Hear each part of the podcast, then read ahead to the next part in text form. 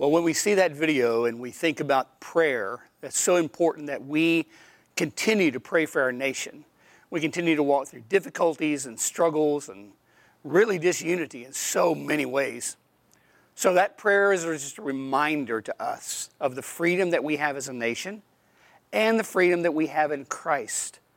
The freedom from sin, the freedom from bondage of sin, freedom from death that comes along with that, but the freedom to live out our faith, the freedom to be able to say, in the midst of conflict and struggle that's all around us, hurt, injustice, all the needs that we see in our nation as followers of Christ, we're able to say that we are not only free in the nation to be able to talk about our Savior, but we are free in salvation. We are free because of what Christ has done on the cross, Him crucified on the cross for our sins, Him raised from the dead, so that we might have eternal life.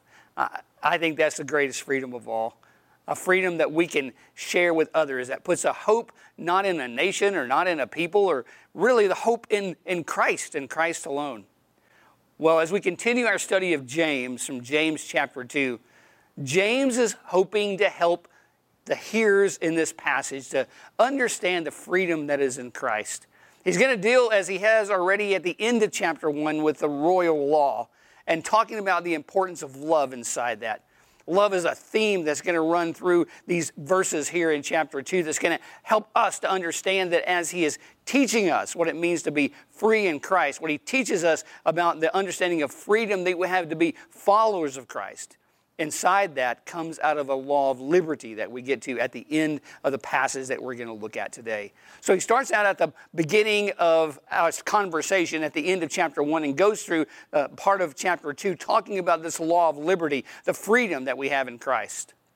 Now, James was speaking to a time where the church was struggling. They were going through the same kind of struggles that we often see around us. There was partiality there was favoritism. So he hits that very strong in chapter 2. So if you have your Bible with you, whether it's a Bible in front of you or on an iPad or phone, whatever you're using today, we hope that you'll be able to look at this passage of Scripture and say, in the midst of the world around us, what it means for us as a church.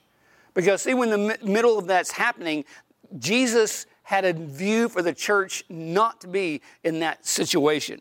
The view of the church was be that we were going to be the kind of people that were distinctive, the kind of people that were intended to focus on unity.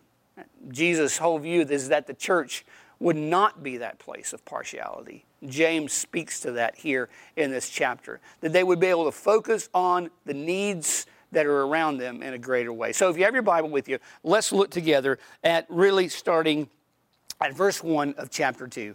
We're going to read just a couple of verses as we walk through this, and we're going to try to be able to see what he is teaching us about the freedom, this law of liberty that he gives to us. So let's first of all look at the first verse of chapter 2 of James, where he says, My brethren or my brothers. So he, he was speaking to the church. He was trying to be inclusive of all the people who are listening to him. Now, probably James was writing most specifically to those who were Jewish who were in that place that were scattered all around.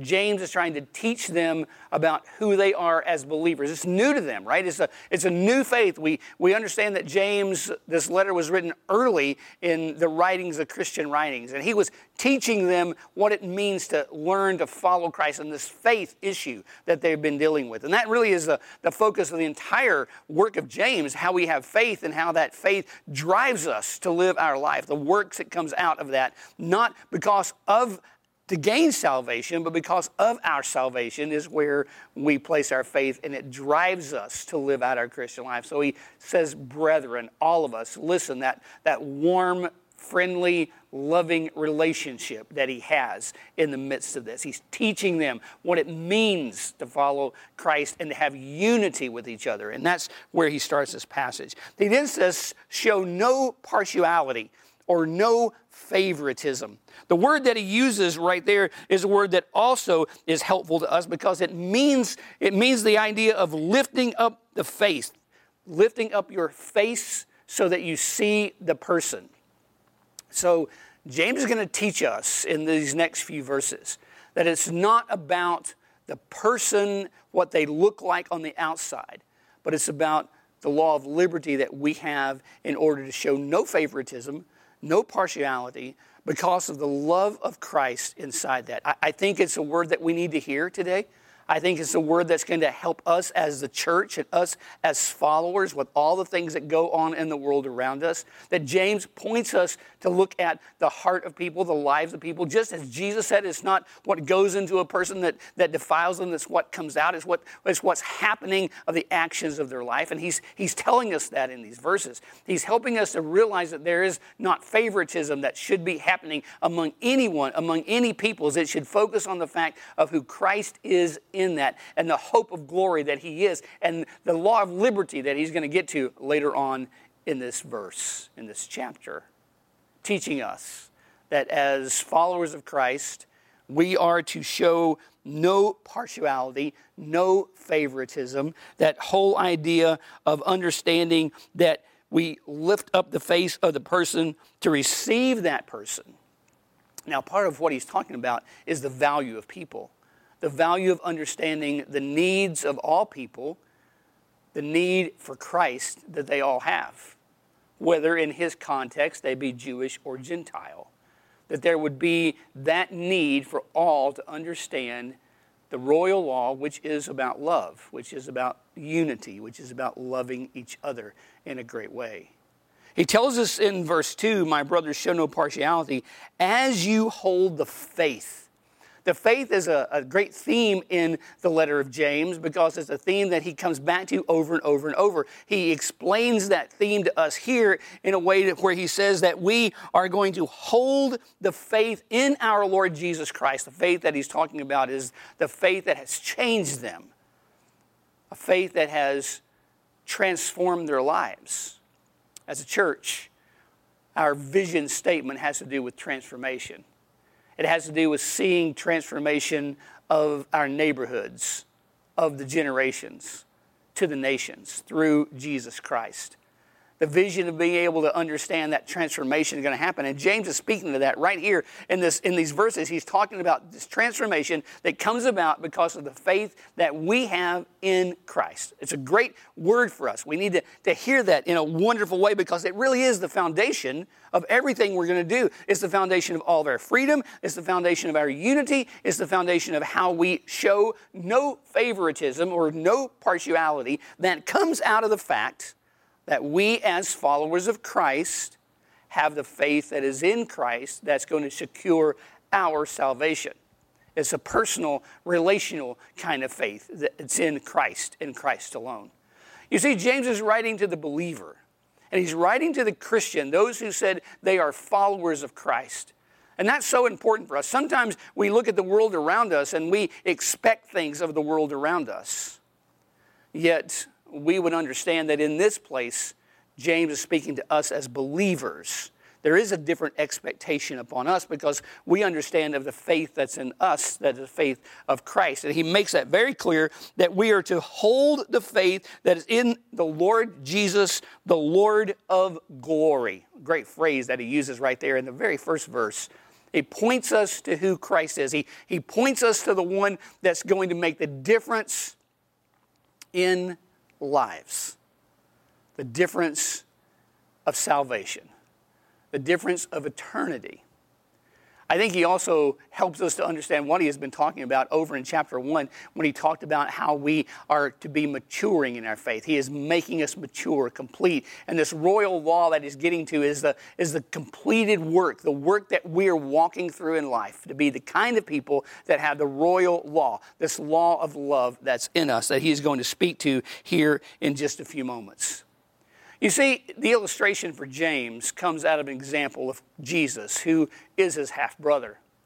It makes me wonder, too, if he was there when Jesus told the story about his conversation with Nicodemus and how Nicodemus and who he was as a leader, probably dressed in a great way. As he explains here in the next few verses, in verses 2 through 7, he gives us an illustration of that which is rich and that person which is poor and the difference between them, right? There is that difference, and he points that out. It makes me wonder if he was there and heard the story of Nicodemus, who had all the trappings of being religious and being rich and all the things that would happen, and how Jesus responded to Nicodemus with this idea of love and what Nicodemus must do to have eternal life. And then to contrast that for Jesus, who speaks to the woman at the well in Samaria a whole different uh, relationship, a whole different understanding in who they were, or relationships between even the Jews and the Samaritans. But even still, Jesus speaks into her life.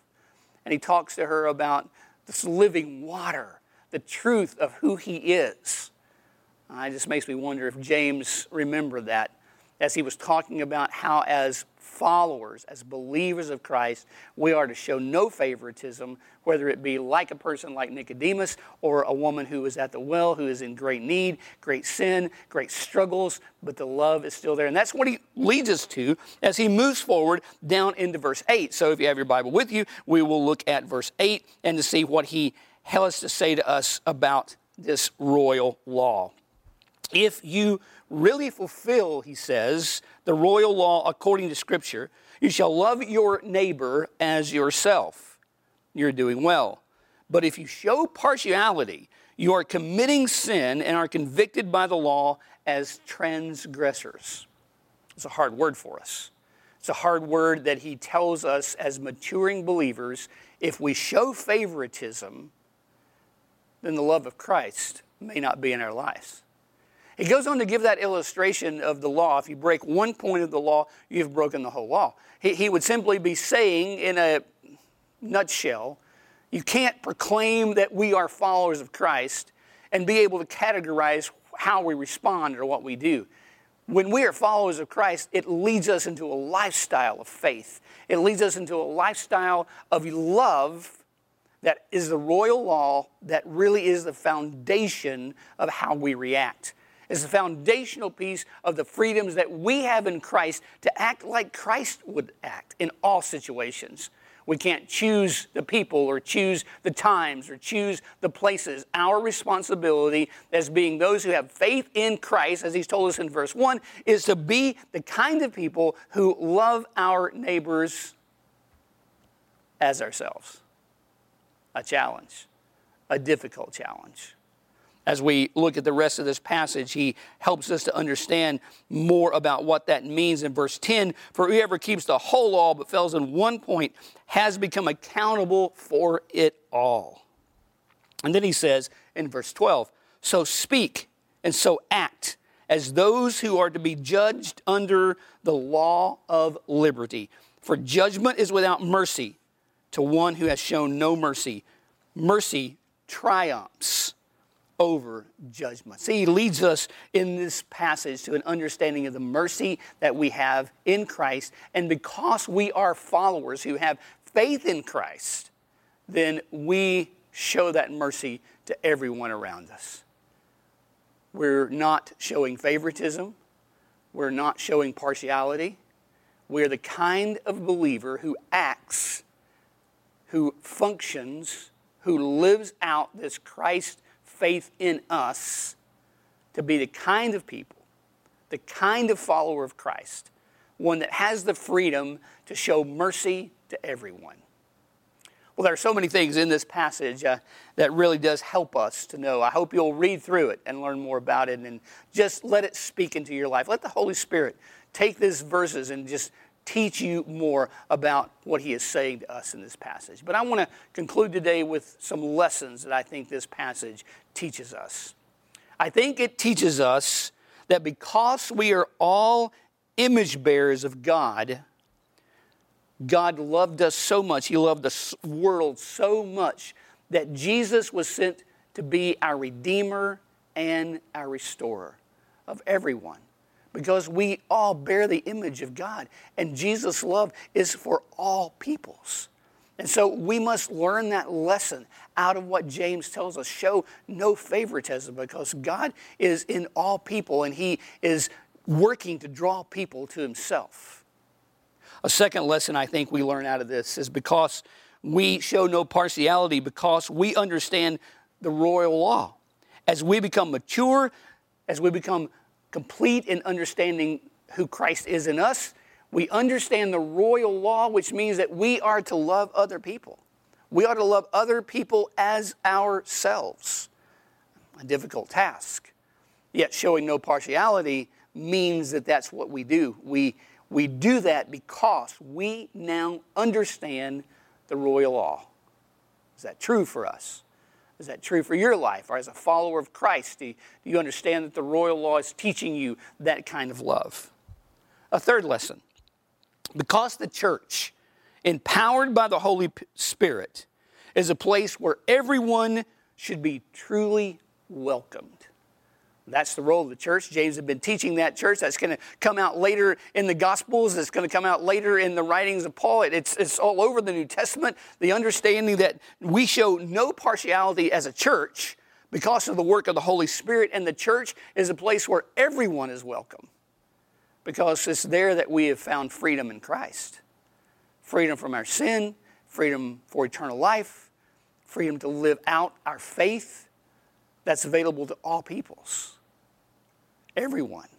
The church welcomes people who need Christ and who are growing in Christ. Show no partiality because we are the church. We are the bride of Christ. A fourth lesson because Jesus has changed our thinking, we show no partiality and no favoritism because Jesus has changed your thinking, right? You don't think in a worldly way anymore. We think with a heavenly perspective. We think about what Christ has done and eternity and all things related to it. It changes the way we think as followers. James was teaching that. We must understand that first statement in the first verse of chapter 2 show no favoritism because of who the Lord is in us. He has changed our mindset. I hope you live that change. And then the last lesson I mentioned today we show no partiality because we understand the freedom of the law of liberty. You see, we have great freedom in our nation. We have great freedom to proclaim Christ in many ways, but it's upon us to live that out. We show no partiality because of the freedom that we have in Christ a freedom to proclaim who He is in us, how He has transformed us, how He has made us in His image, how He has changed our thinking, how we welcome people around us, how we live out this law of liberty, this law that He teaches us. So speak and so act as those who are to be judged under the law of liberty. Freedom. I hope you have found that freedom in Christ. I hope that freedom of a personal relationship is yours. And if so, then it becomes our purpose, our focus to live out that freedom every day in our lives. I'm going to be praying for you to live that way.